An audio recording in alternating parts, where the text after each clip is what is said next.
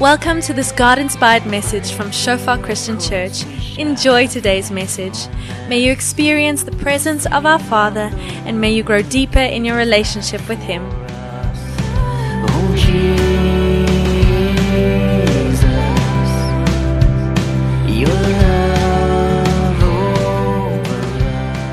Tonight is uh, always special for me to when our congregation comes into a testimony night. It is it's a little bit different than we usually do. It's not more special, just special in, in a different way. And just by seeing how many faces were here this morning and now here again, I know that it's it's definitely something which touches hearts and, and which brings people back for more.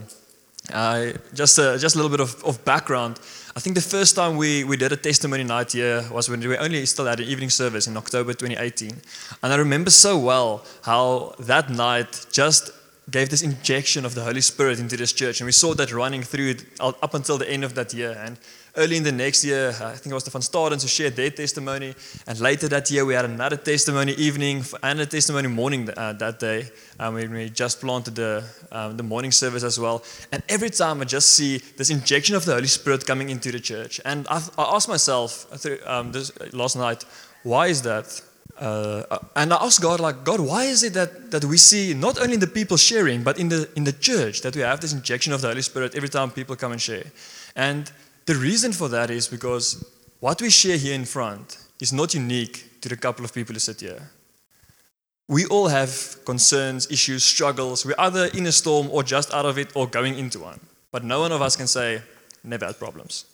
And therefore, this, this church just, when we have the boldness of people within our congregation to say, I'm going to share the testimony of what God did in my life, it is then that we see that the entire church gets, gets um, lifted up and projected forward. And that is exactly what we're doing again tonight. And, and I'm really excited for what God is going to do. And the six people who's going to share with us, they can come up so long uh, while I do the rest of the, of the introduction. So just to give you a little bit of uh, a little bit more background, you guys can can grab a seat here. Just to give you a little bit of more background, we're not sharing anything tonight which we thought, yes, like these people, we saw uh-uh, stuff in their lives which isn't great, so we want them to sort it out. So we're just going to do it in front of the church, like they said in the Old Testament. Bring your, bring your sins to, to the congregation. That's definitely not what we're doing, doing tonight. Everything which we're chatting through tonight has been dealt with. These people has laid it out in front of God, worked through it if it needed to be worked through, and therefore we can now, in a, in a safe space, say, tonight we are putting our hearts out to serve this congregation. And the question also was um, raised right at the beginning when we started planning for this night, and everyone can testify of that. The question was, what does God want to tell this congregation tonight? And after that primary question was answered, what can these people share to, to answer to that question? It is never a case of what these lacquer people think they can share. Never, that was never the question. The question is, God, what do you want to talk to this con- congregation about tonight? So whether it is Brown speaking or testimonies being given, it's nothing different. It is God speaking tonight. And, and that makes me very excited. I'm going to start off in, in prayer for us, and then we can kick off. Just close your eyes.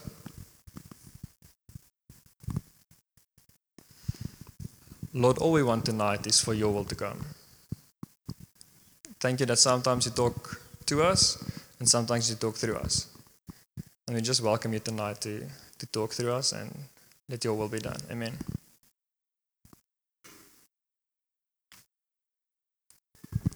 So I just want to start us off with scripture, uh, with a verse from 1 Peter 4, verse 10. It's going to be on the board as well, where it says, be generous with the different things God gave you, passing them around so all can get into it. If words, let it be God's words. If help, let it be God's heart to help. That way, God's bright presence will be evident in everything through Jesus, and you'll get all the credit as the one as the one mighty in everything. And that's exactly what we're doing tonight. God said, There's a speci- specific gifting in all these people which I want to bring tonight.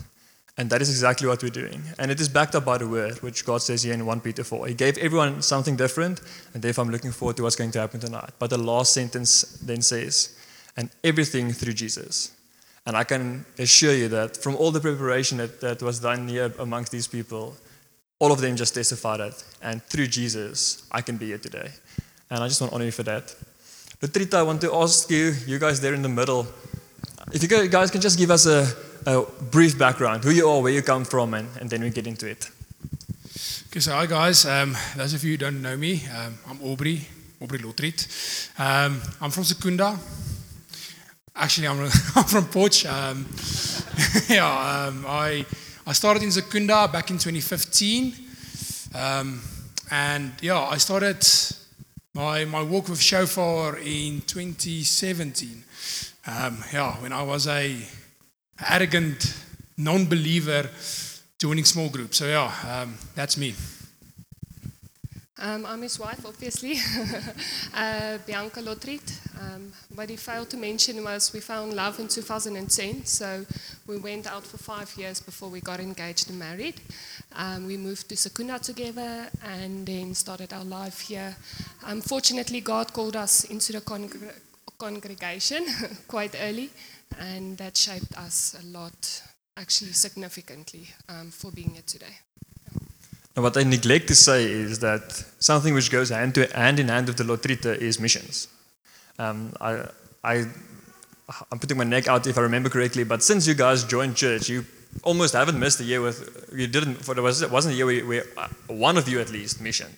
And that's really something I can testify of. The, the boldness you guys put out and say, we're going to we're going to um, acknowledge the Great Commission which God gave us in Matthew 28 and say, we're going to go out and reach nations. And which is, that's something so dear to, to this church's heart as well. And I can just honor you for that. And um, Aubrey his Let's Go hoodie, I don't know if that was planted uh, or you, did, you lured me into saying that, but um, it just testifies of, of the heart.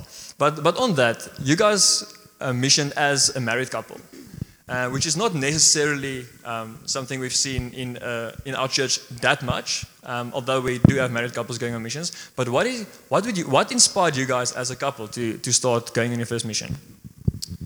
Okay, so I'll go first, and then uh, whatever I missed, my wife will fill, like a good wife. Um, okay, so back in 2018 was our first missions. Um, yeah, we got got baptized by the end of 2017, and then our first mission 2018, and then yeah, each year we didn't um, miss the mission. Um, we thought last year we COVID is going to catch us, but luckily with Silnas's boldness, uh, we managed to sneak in a, a missions to live village in December.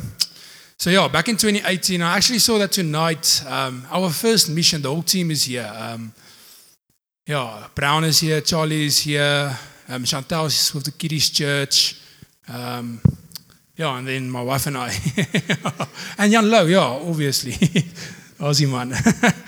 um, yeah, so back in 2018, when we went on missions, I was actually a, a non believer, an unbeliever. Um, yeah, I was the guy who didn't gave my life to, to Jesus and still went on a mission. Um, so yeah, I always tease about this little bit serious, little bit humoristic. Um, if we were on a on a mission and we landed in a car crash, everybody in the mission will go up to heaven. They were like, Aubrey, where are you going? I'm like, sorry guys. so yeah, by hook and by crook, uh, I, I went on the missions and um, yeah, I gave my life to Jesus on a missions. Um, on top of a mountain and yeah, the Lord just broken so many chains and our lives never, never were the same again. Um, so from our side, uh, we didn't decide to go. God called us. Absolutely. Um, we sat here in church and I announced the first mission, and Aubrey was like um, poking me and telling me, um, "What's your excuse? Why don't you go?" Because it was in September holiday, and I literally didn't have a reason not to go. So I wrote down my name um, against his wishes or against my wishes. And then um, he was actually supposed to study for um, GCC exam, so there was no way that he was planning to go. But we held the mission meetings at our house, and Aubrey has a serious, serious case of FOMO, those of you who know him. Um, so he started joining into the meetings, and he actually missed that exam and joined us going onto mission field. So it was God who called us as couple and showed us and transformed our life completely, and we owe everything to Him for that. Yeah. Cool. Thanks for sharing that.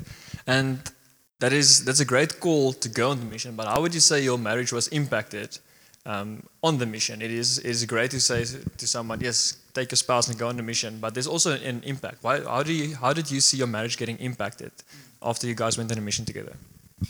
Yeah, so during missions, um, like I mentioned, God has broken some serious chains in my life. Um, one of them was my addiction to pornography, and I, I told my wife, "Listen, I'm gonna, I'm gonna face up. I'm gonna, I'm gonna tell everybody that I'm addicted to pornography." And my wife told me, "Oh, she knows." So that was only one of many chains that broke. And I remember that that first evening, uh, where we laid all cards on the table. Um, yeah, we were chatting until the morning hours, my wife and I, and we we never were the same again. Um, yeah, after that, I always use the analogy that you know everybody is paddling towards the same goal, but the ambitions and, and worldly, yeah, worldly goals of, of a married couple makes that the one is a little bit out of course with the other one. But then after missions, um, we had a flat bottom line of we live for Jesus and, and he's the only one. And all of a sudden we were steering as a, a married couple into the same direction um, yeah, it was profound. And all of a sudden, our our talks when we sit in a restaurant, we will talk and talk, and then the waiters will come like, "Listen, guys, you've been sitting here for two hours now. Please order something." and uh, yeah, um, yeah, ever since we went on missions and and we laid our lives over to Jesus, it was transparency between husband and wife like never before. It, it's something surreal. It's something you can't really mention, you can't really describe because it's something holy. And, and the intent that God wants for a husband and a wife was manifested during our first missions. Um, yeah, so I, I just want to add on to that. Um, I think society tells you lots of times that in a relationship, there's sometimes things that you don't have to tell each other. Um, there's things that happen and you think, oh, it's not going to impact our relationship. Aubrey doesn't know um, I'm not going to tell him, but you always feel that thing in your heart. You feel that it's blocking you. So, um, like the first night Aubrey mentioned that we sat and spoke until morning hours, there's so many things that we laid on the table and realized that you are opening doors in your relationship. And God just came to reveal to us complete transparency between the two of us is, is what His will is for us. And um, that took mission for us to, to open up. And as Aubrey also mentioned, two people moving in the same direction, in the same ambition, there's completely something different about that. Um, we laid aside our world desires um, completely. Um, our question was actually, why won't you go on missions? Why, why would you not lay or put everything aside and follow Jesus wholeheartedly? Um, that's all we want to do. Um, we want to live for nothing else because, as Aubrey mentioned, um, we were chosen as sinners, and then God chose to work through us, reveal Himself to us, and then bless us abundantly. As a couple, individually, changed our lives. Um, yeah, so we were truly blessed to be there together and to experience that together. Cool, thanks, guys. And then you, you are very good at giving half stories because then you took it one further. Then you said, like, uh, Bianca fell, pregnant, and now there's a baby in the mix, and that's a very good excuse not to go on, a mission. As we all know, yes, you can't mission with a baby, or, or can you? And then lastly, you guys just said, we have a 10 month old baby. That's about 10 months older than the time when he can't mission. So he's coming to mission with us. what in the world made you decide to take a 10 month old baby to on a church mission? And second to that, and probably more importantly, why did God come invest in you as a family when you said, We're taking this, I almost wanted to go as far as to say, little person who won't even remember you was there, but we're taking him with because that's part of our family. What did the mission do for you guys as a family? Yes, Renier, you know that um, with one of our missions, um, we went to pray on top of a mountain. It was a, a all night prayer, so you start six o'clock in the evening and you stop six o'clock in the morning. You go right through. And I remember the conviction that I had when I saw that there was mothers, there were mothers ascending the mountain with us with cans of water on their heads and babies on their backs. And I was so, so, so convicted because on the other side of the of the fence, here we are, and we are very selective on when we want to go to missions or, or, or to church, not even missions. Um, if the mother's room isn't up to standard, if if we are not feeling comfortable, then we say no, we can't go to church because they're not accommodating us. And now, you know, back at missions, we have these amazing people, amazing mothers interceding for their families with babies on their backs. Um, no electricity, no no cots, no prams, nothing. Baby on the back and yeah, and it was it was really something that stick to me and and I I told Bianca that the moment that we say we won't be able to do this because of Ruben, then we put our baby in front of God. So yeah, that's the the short and long of it. Um, yeah, maybe my wife can then add on to to the investment that God showed us when we went on missions with Ruben. Um, so my story is a little bit different. Um, I found it quite difficult to go. Um, so the reason I went was submissiveness. Um, I'm a wife. My husband is serving God wholeheartedly. Um, so the the good thing to do is to go along, obviously. So from the beginning, I felt apart because I didn't attend one mission meeting. It was difficult for us to to attend it in um, early morning hours. And obviously, um, it's better if he goes than I. So I missed everything completely. I didn't feel part of the missions. And then even during the missions, there were lots of times where I had to sit aside. My baby's going to sleep now. He's crying or he needs to feed. And um, I can't be part of the activities. But as I mentioned, God changed our family again completely. Um, the interaction we had with the fellow uh, missionaries was completely amazing. There was one night that um, all the women worshipped together and just had word for each other and just felt the Holy Spirit's presence there. And I felt so completely filled that night that made that entire trip completely worth it. And then the second thing is the last day. Um, lots of the girls that, all, all the girls that went along, actually came back to Catherine and I and decided to wash our feet and to pray over us and to bless us because they said they see so much of God's heart in our work that we do with our kids and the way we support our husbands and the way we, we submit and serve our husbands. Even though we don't feel a part, they really look up to us and see this in us. And they blessed us and, and prayed over us. And that was so, so, so heartwarming and um, a nice blessing to receive for our family as well. So that made it worth it as well. Um, and I also want to mention there's nothing more beautiful to me when I walk into a room and I see Aubrey pray, or when I see him worship, or down on his knees. So for him to walk in his calling, um, why would I stop that or say, no, we can't, or um, think I'm not worthy or I don't feel a part? I mean, if, if the husband is completely into Christ, follow him, go, go along. Um, God's covering will be over you, um, and He will guide you, and He will give you the strength, and He will bless you the way He did our family as well. And um, Aubrey also mentioned that what a wonderful thing it will be to, uh, to tell us our boy one day. You went on your first missions when you were 10 months old. Um, that's that's going to be such a nice story to, to share with him as well. Um, yeah. And then you can just ask him how many people he brought to salvation that mission, and then it'll be full. no, I'm just kidding. No, two things which I want to just raise out, which which you guys mentioned, and the first thing is how, despite a lot of uh, um, boulders in the way, when God talks, there's a calling, and when God calls us, it's for a reason, and we as people are masters of justification. I can't do this because and then we complete those, that sentence with the best reasoning under the sun. And because of that good reasoning, then we just let go. But when God calls us, there's a specific reason for us to go. And it will always be our decision.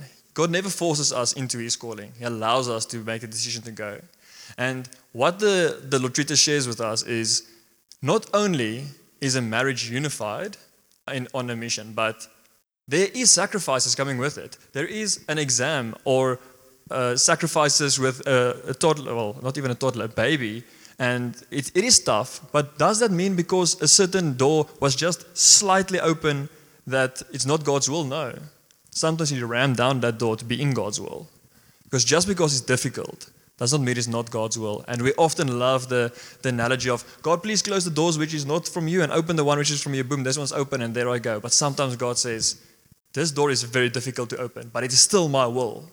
And that's exactly what we're seeing here. And whether that's on a marriage specific note, as you guys shared, or for the rest of us at work, at church, or with our friends, with family, maybe family which we haven't seen in years. And God says, I want you to ram down that door. That is still my will.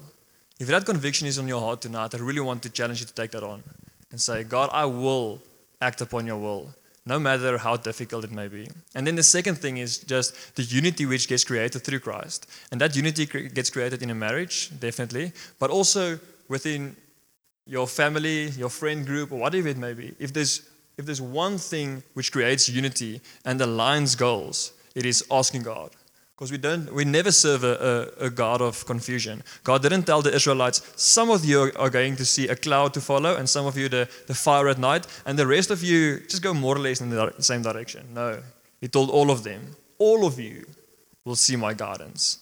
And that's where I wanted to go. And therefore, if there's a place where, where you feel uh, we lack unity, we're not, we're not moving in that direction, whether it be at the mission or your friends group, maybe again a family member, that is where we say, God, I pray and I pray for you alone. And that's what I want to, that's what I want to see happen. And the verse I was referring to earlier in that in Matthew 28, uh, the Great Commission. Jesus, undeterred, went right ahead and gave his charge. God authorized and commanded me to commission you. Go out and train everyone you meet, far and near, in this way of life, marking them by the baptism in the threefold name Father, Son, and the Holy Spirit. Then instruct them in the practice of all I have commanded you. I'll be with you as you do this day, day after day after day, right up to the end of the age. And I, com- I want to commend you and challenge everyone else for taking up the Great Commission. God did not say, Some of you I'm going to ask to go out, and the rest of you, make sure you tithe so those people can go out. No. He said, I call all of you. I call all of you to go out. And that's really something which, which has been so such a big part of the DNA. The, the Holborns could, you guys would probably agree, the Holborns could give this exact same testimony of going out as a married couple, taking their, their baby along, a little bit older, but along on a mission. And that is, that's part of the DNA of this, this church. And that's why we see so, so much growth. But those two, those two things I just want to want to drop for each and every one of us. Say unity comes through Christ and nothing else, and through no no one else. And also, when we try to justify why not to some, do something, we will find the reason. We will always find the reason. But I want to challenge us to say, God, I will hear, when I hear your voice, I will act upon it, no matter how many boulders in my way. Thanks, guys. I want to move over to to the Lorenzer there next to you. Yeah, that sounds weird, the Lorenzer. Um, can you guys just give us a, a quick who you are and, and where you come from? Cool, we are the Lorenzer. so I'm uh, Werner. Um, so I grew up here in Secunda.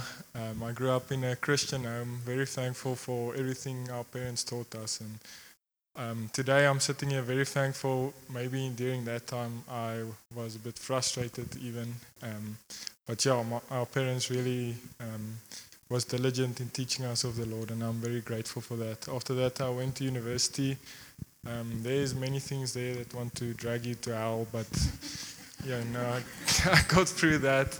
Um, and then after that, um, I came back to Secunda and working at Sasol now. Okay. Um, hello, everyone. Just so you know, he's the funny one between the two of us, and the funniest one in the Loudens family. Sorry, Renier. Yeah, well, that's it for tonight. Cheers, guys. um, yeah, so I'm Nicole. Um, for those that don't know me, um, I grew up in Pretoria.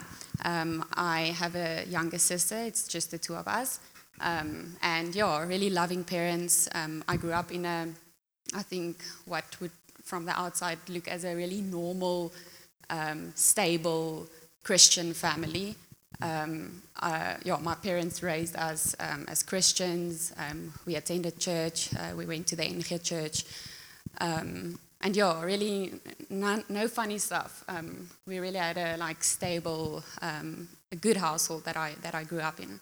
Um, so after that, I yeah after school um, I went to study at the University of Pretoria, um, and that's where Werner and I um, where we met each other. Cool, thanks. Both of you mentioned coming out of a house where you're privileged enough, and it definitely is a privilege to, to learn about God. Um, but how does that look in a, any person's life? Um, is, is, is that a guarantee of a relationship with God, or how did you experience coming out of that house, household circumstances to having a relationship with God yourselves? Yeah, so um, I think to put it straight, I would probably still not have gone to heaven because I still didn't have a relationship with, God. I wanted one, um, but maybe emotionally or spiritually, I wasn't mature enough yet um, to understand, you know, to reach out to God. Um, yeah, and in my first year, I gave my heart to the Lord. Um, yeah, Renier actually took me to this place. if I think back to it now, um, I wouldn't change it. but yeah, um, it was dodgy, yeah, yeah, it was. just like Werner. It, it was at Pretoria Showgrounds. Um, but yeah, um, I'm still grateful for having an older brother that also led me in the ways of the Lord. Um, with my parents and with Renier there, it still wasn't a guarantee for me. Um, but luckily, God reached out to me, um, and I grabbed his hand and I gave me his li- my life to him. And that evening, I went to every door in our race and knocked on the door and told them about Jesus and what he did for me.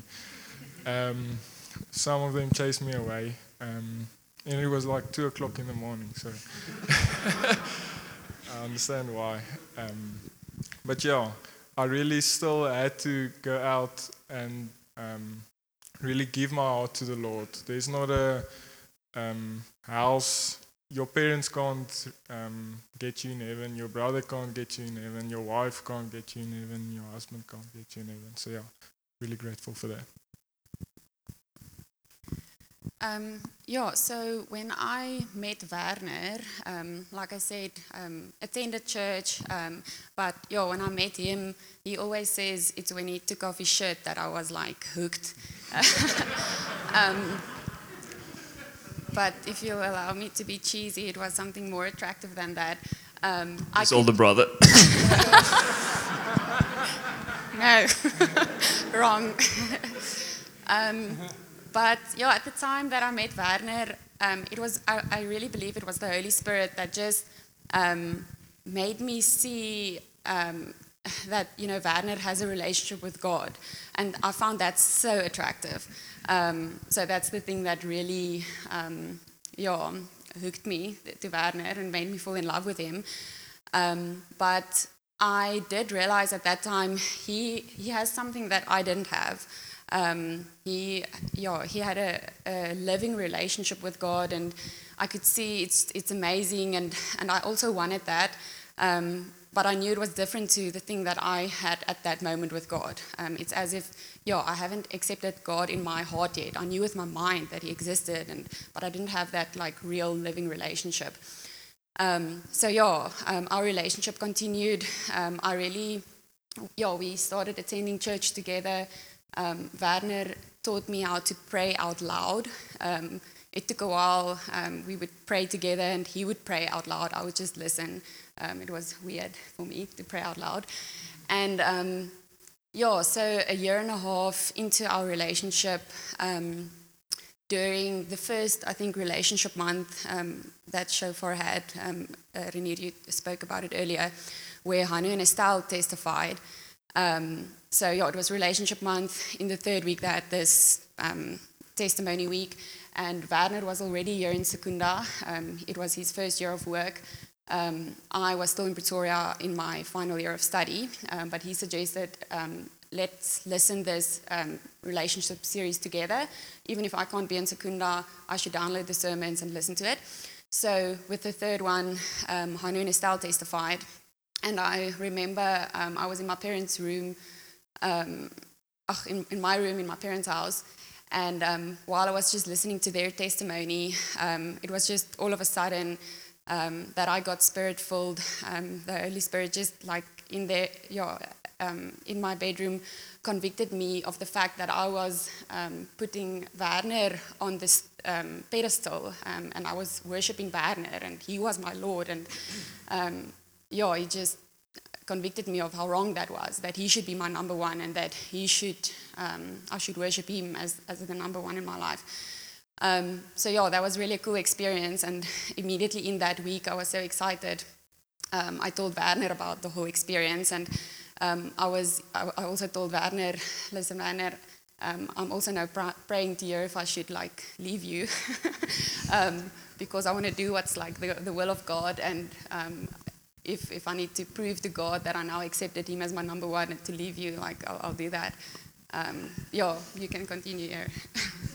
Yeah, no, so I wasn't too upset with that because the Lord already told me two years before that we're going to get married and the Lord never changes. So, yeah, I knew what He was going to say, but I t- didn't tell her that. Yeah, so um, at the start, as I mentioned, the Lord told me like two weeks after I met her already that we're going to get married. Um, but I didn't have the conviction in my heart that I can marry her like now, get married to now.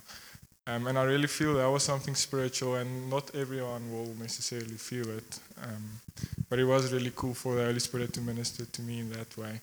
Um, and then the day she told me that she may leave me, that was the day I realized I can get married to her now. Um, and yeah, I, d- I really believe it was the Holy Spirit again um, ministering to me in that moment. And um, yeah, it's not necessarily against the law for a Christian to marry someone that doesn't have a relationship with the Lord, but it does make it very difficult for one person who's um, who relies on the Lord and the other person to rely, to rely on the person. I just want to confirm what Werner says. There's a, a scripture in 2 Corinthians 6, verse 14, which says, Don't become partners with those who reject God. How can you make a partnership out of right and wrong? That's no partnership, that's war. Is light best friends with the dark? Does Christ go strolling with the devil? Do trust and mistrust hold hands? Who would think of setting up pagan idols in God's holy temple? But that is exactly what we are. Each of us a temple of God. God Himself put, put it this way. And that is, that is exactly what Werner and Nicole are testifying about. To say that despite Werner knowing they will get married, there was a calling of, or conviction of God in his heart to say, But I want you to get married when both of you can carry the same spiritual burden. I want you to get married when you both know that I am the Lord on the throne of your life. And we can go into hours and hours of practical examples of how that will look if that's not the case. And just if you, if you put the spiritual side apart and you just look at the practical side, it will not work. Um, what happens when the one has, a, has an off day, the other one comforts and is spirit filled, and then other way around? When the other person has the off day and the, the non spirit filled one is the one which should comfort, what then? Who's the one praying for the other one? It, it, we can go into countless examples. But what we do see and what we do learn from this testimony as well is that if it is God's will for those two to get married, God will keep on working. And I also know um, from being close to Werner that he prayed so much for, for Nicole, and which is which is our obligation in this. Not God, I will get this person closer to you. That can never work. We can't even approach God without God. But to say, God, I lay this person down, which I love so much, in front of you, in order for you to fill that person and to bring that person to where you want, want them to be. And you, you guys say it so beautifully. Nicole coming and saying, I am so convicted that God is my Savior and my Lord that I'm willing to, to break up with Werner and say, It's been nice, but I'm chasing God. If you're a byproduct of God, great. But I'm chasing God. And Werner then saying, Oh, yes, great. That's, all just, that's what I was waiting for. Um, let me be a byproduct of God. Now I know we can get, get married. And that is something which I am looking forward to the power which this testimony will have in not only this congregation, but which people in this congregation will testify of with friends, with family, or in similar situations where we have a, a God fearing, sold out believer and someone who's maybe not there yet. And contrary to what is often preached, it is not break that relationship at all costs because it will never work. It is lay that relationship down at God's feet and find out if it will work. Because that is exactly what happened. And I just want to honor you guys for, for sharing that with us and, and then challenge the congregation to say that this truth, which we, which we get from this, um, from this testimony is not only a truth for this congregation, this is a truth for the world. And let us take this out and make use it where it is applicable, but also go and testify of it wherever we go. So thanks for that.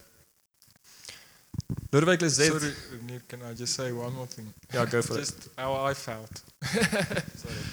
um, yeah, s- sorry, I could have said it maybe before, um, but it may sound also awesome that you know someone says you know you're you, they saw you as a god and you know you think yo I'm gonna marry her make her make me I'm in cast two broodjies all day, um, but it really puts pressure on, on it really put pressure on me also and I still see it manifesting even today um, where I don't want to let it down. And if I let it you know you do let people down we are only people and I do let her down often you know she's nodding and I'm proud of her for that um, but um, what did I oh yeah so I, I do let her down still, um, which is still not nice. But I do also know that if she didn't give her heart to the Lord and I was still on that pedestal and we got married based on that, that our whole marriage would have,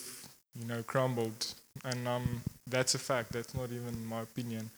Um, because all of her, or yeah, because she, I was her idol and I let her down, you know, something, yeah, I don't know.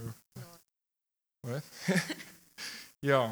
Um, but yeah, even still today, um, when I let her down, when we fight, you know, she can go to God. Um, the Holy Spirit can console her, and I can go to God, and the Holy Spirit can console me, and we can get our wisdom from the Lord. And if I was her idol and I let her down, she couldn't come to me, she couldn't go to God. You know, where would she go? Yeah, just wanted to share that. Yeah, and I think that's a, a massive truth. And those idols which you refer to, Werner, is much more than your spouse. Uh, a very good example of where we see this is someone puts their identity or their the pedestal, the thing on top of the pedestal is money. And you don't necessarily realize it, but that's that's such an important thing. And then COVID comes and the business closes and the person falls apart. Because now you can't run to that idol for help anymore because it's gone. Where God is never gone. God is always there. And that is sometimes how we realize how that pedestal looks. Maybe that pedestal is looks. Maybe that pedestal is that's that six pack which you've just been blessed with since you were two. And whatever, how many burgers you eat, you just can't lose that six pack. Like tough life. And the moment something happens where either you find yourself in a community where, where looks just doesn't cut it, or you find yourself in a place where you could become physically ill and you don't have that anymore, now suddenly realize this pedestal of mine is quickly crumbling. And when you don't have God on the pedestal, you, you can't run to Him. You run to your pedestal because that's where you always found your answers. And when life is tough and you run to your money or your looks or whatever the case may be, then you get temporary answers there. But the moment that pedestal crumbles is when it gets ugly. And when, when the true hurt comes to the fore, and where we've all seen people just not being able to bounce back. And I just want to pull that analogy through for us as well to say that pedestal is not only for your spouse. There are many pedestals. Each and every one of us needs to break down that, those pedestals every single day. I know in my life it's, pri- it's pride to say, I put myself on a pedestal. I think, yes, Renier, you're facilitating a pretty good session right now. No, I'm just kidding. But that will be the lies which the devil comes to tell. And we need to break down those pedestals each and every day. And it's a good question to ask yourself tonight what is the pedestal or the possible pedestal in my life? Or what is on top of that? And to make sure that is broken down and put God on top of that pedestal. So thanks for that, Dad. The AC langs my.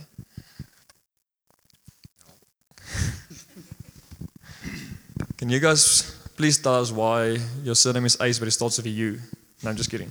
Um, can you guys please give us a, a quick background on, on who you are?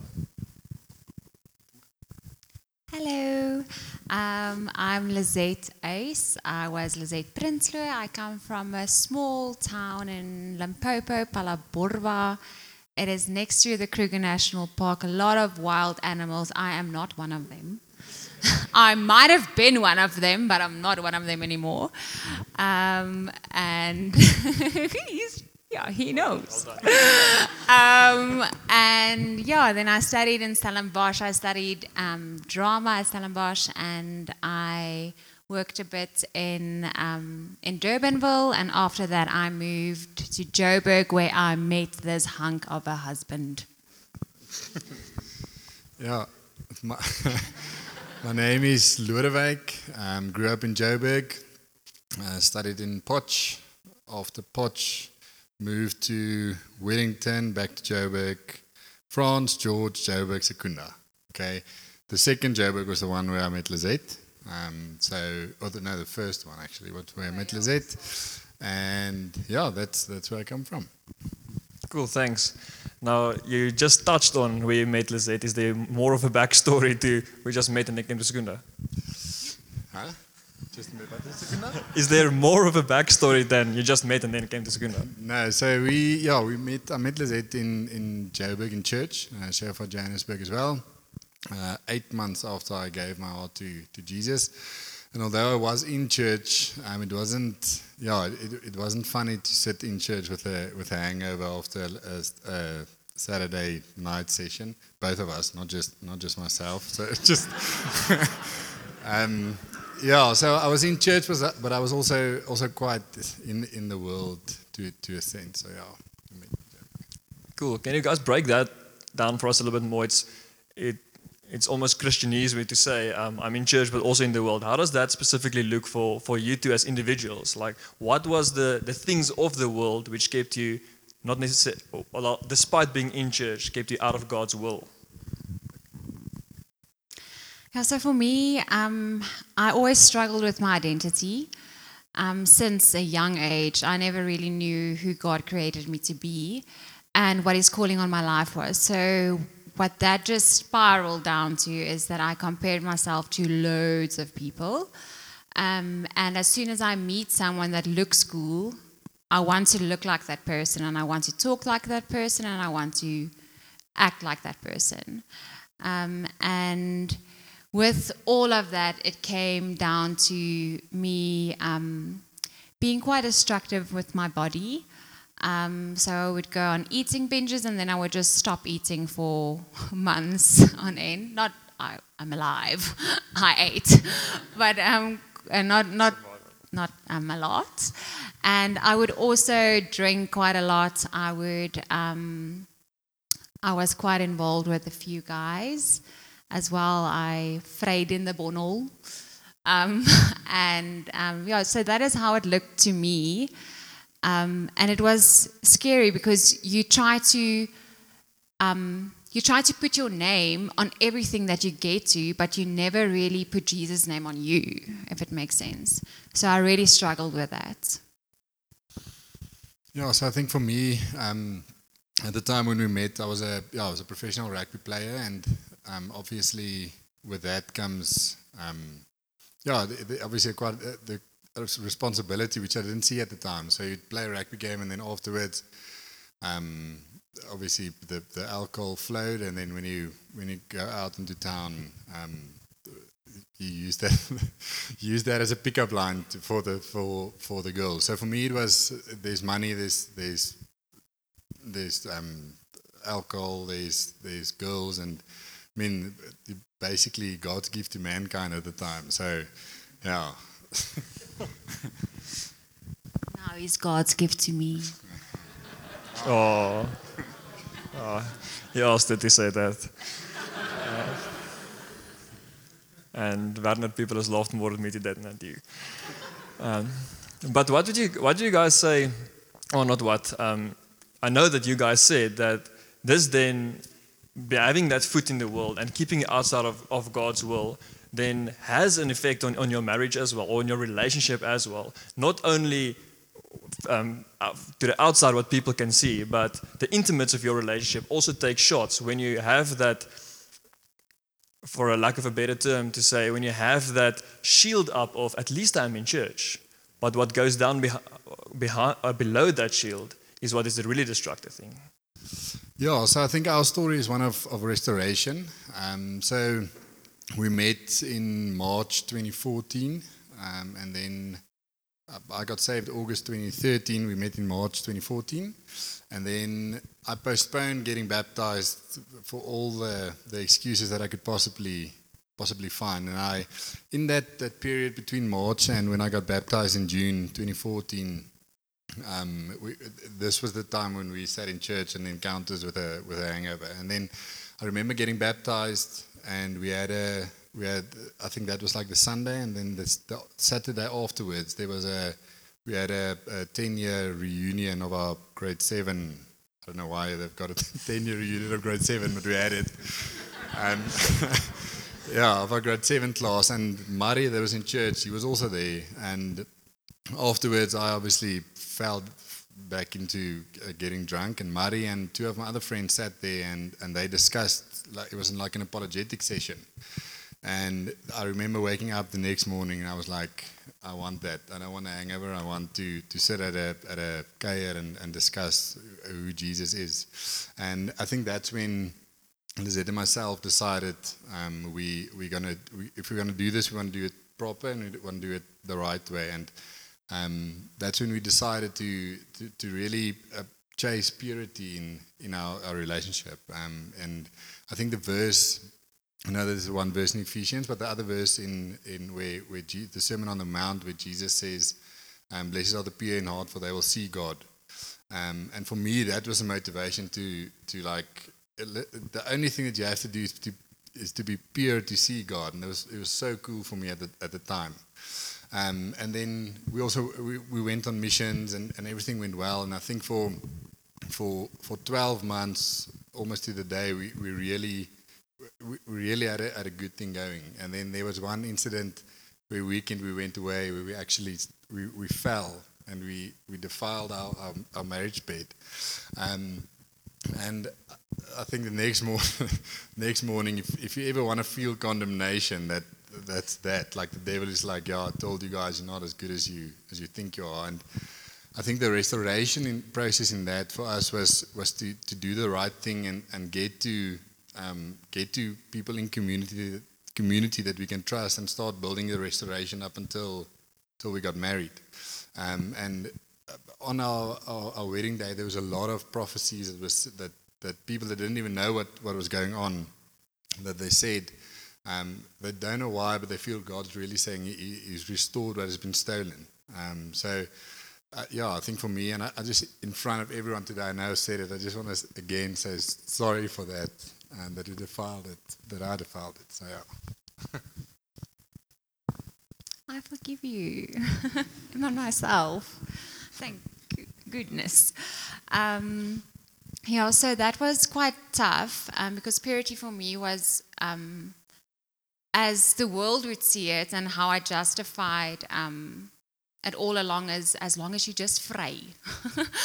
and um, it was really something that I, I valued quite a lot. And when that happened, it really it was quite bad for both of us. Um, and it and it almost also became an idol for me, um, in a sense. And the Lord had to bring that down in order for me to also be able to stand in front of Him and to come in front of Him and be like, Lord, this is who I am. I really need you. I cannot abstain out of my own will. It, I need your strength. When we are weak, He is strong. Um, so, and we also saw a, like immediately after that happened, we, we went to our pastors and we just cried in front of them and we repented. And as the scripture also said, if you repent, then you are blameless in front of the Lord. He doesn't see you as you were half an hour before. He sees you as a new creation. And that I can really testify of that. Um, feels like a different person. Um, so can I continue on? Hui. Okay. Um, so after that, we got married, um, and it was really so. Um, the Lord really restored everything that the that the devil has stolen, and yes, during that time we went through.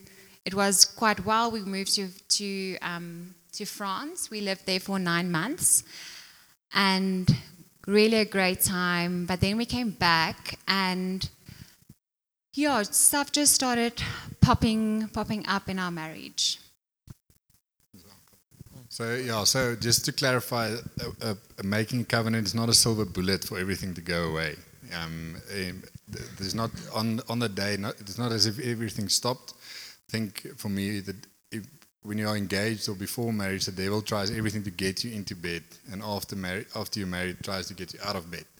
Um, so yeah, the, so the, for when we got married, obviously, like I said, it wasn't a silver bullet, but after a while, the, the thought started to creep back in. Um, you started to think about the um, forbidden fruit, if I can say it, say it like that. And I think that's where Lizette wants to, continue on that. Yeah, so as a woman, it is obviously not nice to find out that your husband might be looking at something that he shouldn't be looking at. Um, and with that, I felt so insecure. Um, and that is what the devil does. He, he tur- it really turned a sin that my husband did, he turned and he, he made it selfish about me. and this sin isn't about me. Um, and the Lord really showed me that the only way that we can conquer this as a married couple, because I am his helper, as soon as we step into covenant, the Lord called me to be an intercessor for my husband and to be his helper. How can I help him? I cannot help him when I condemn him. I cannot help him when I belittle him and when I give him the little skoer skoer and the silent treatment. That is not how I will help him. I will help him when I lead him into accountability. I can help him when I gracefully forgive him. That does not mean I condone the sin, it means that I'm acting like Jesus acted. Because that sin isn't anything different than what we do, that we might do daily. Um, so that is really how the Lord, He really brought me out of it making it about me, which I think a lot of women can do. It's not nice, it's, re- it's not a nice feeling, but it, it really takes that boldness and that authority to realize oh, okay, this is the scheme that the enemy is plan- planting in my heart. It has got nothing to do with me. What is the Lord calling me to do? He's calling me to pray, to forgive, and to be graceful, not to condone, and to lead him into, uh, into accountability. And that's exactly what the Lord did. Cool, thanks, guys. Thanks for sharing that.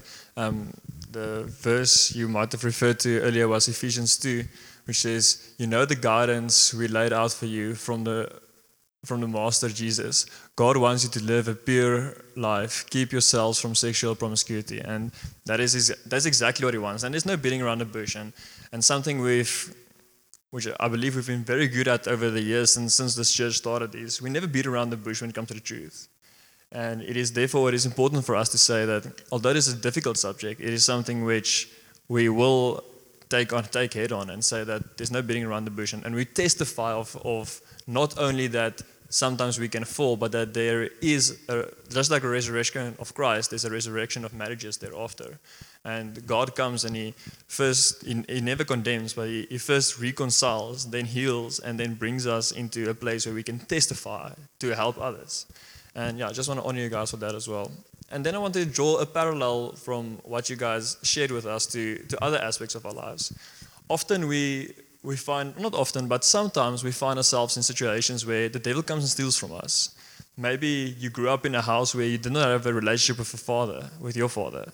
And God steals that, that, that, that intimacy which you have in the security which you have with your father. Or maybe you grew up in a house where there was never a happy family, or maybe you didn't have a family. And you felt robbed because why does these people sitting next to me have a great childhood and, and I don't? Or maybe it was an early marriage, a marriage was, was built on the wrong values and you just never had the honeymoon phase. You were fighting from the get go. And, you, and God says, Come to me and I will restore. God can restore all of those things. Just like He came to Lodewijk and Lizette and, and restored the, the purity which they which they lost. He came and he restored that for them and said, But I will make you clean. I will remove your sin from as far as the east is from the west. I will restore this from you, and you will have that. He can do exactly the same for us in whatever aspect it may be, whether it is broken relationships, whether it is something you feel that why was I robbed of this? Whatever that is, God can come restore that. But what Lizette very briefly touched on, but is a very, very big truth, is it starts with repentance. God, my role in this was, and I ask you, and I, and I apologize for that, and I ask you to come and help and restore me. And reaching out to God to come and help restore any part of you is, is the first step to that to the whole feeling, which many of us lack in so many instances. I remember speaking to a guy once who said, I never had a good relationship with my in laws, but luckily I don't see them a lot.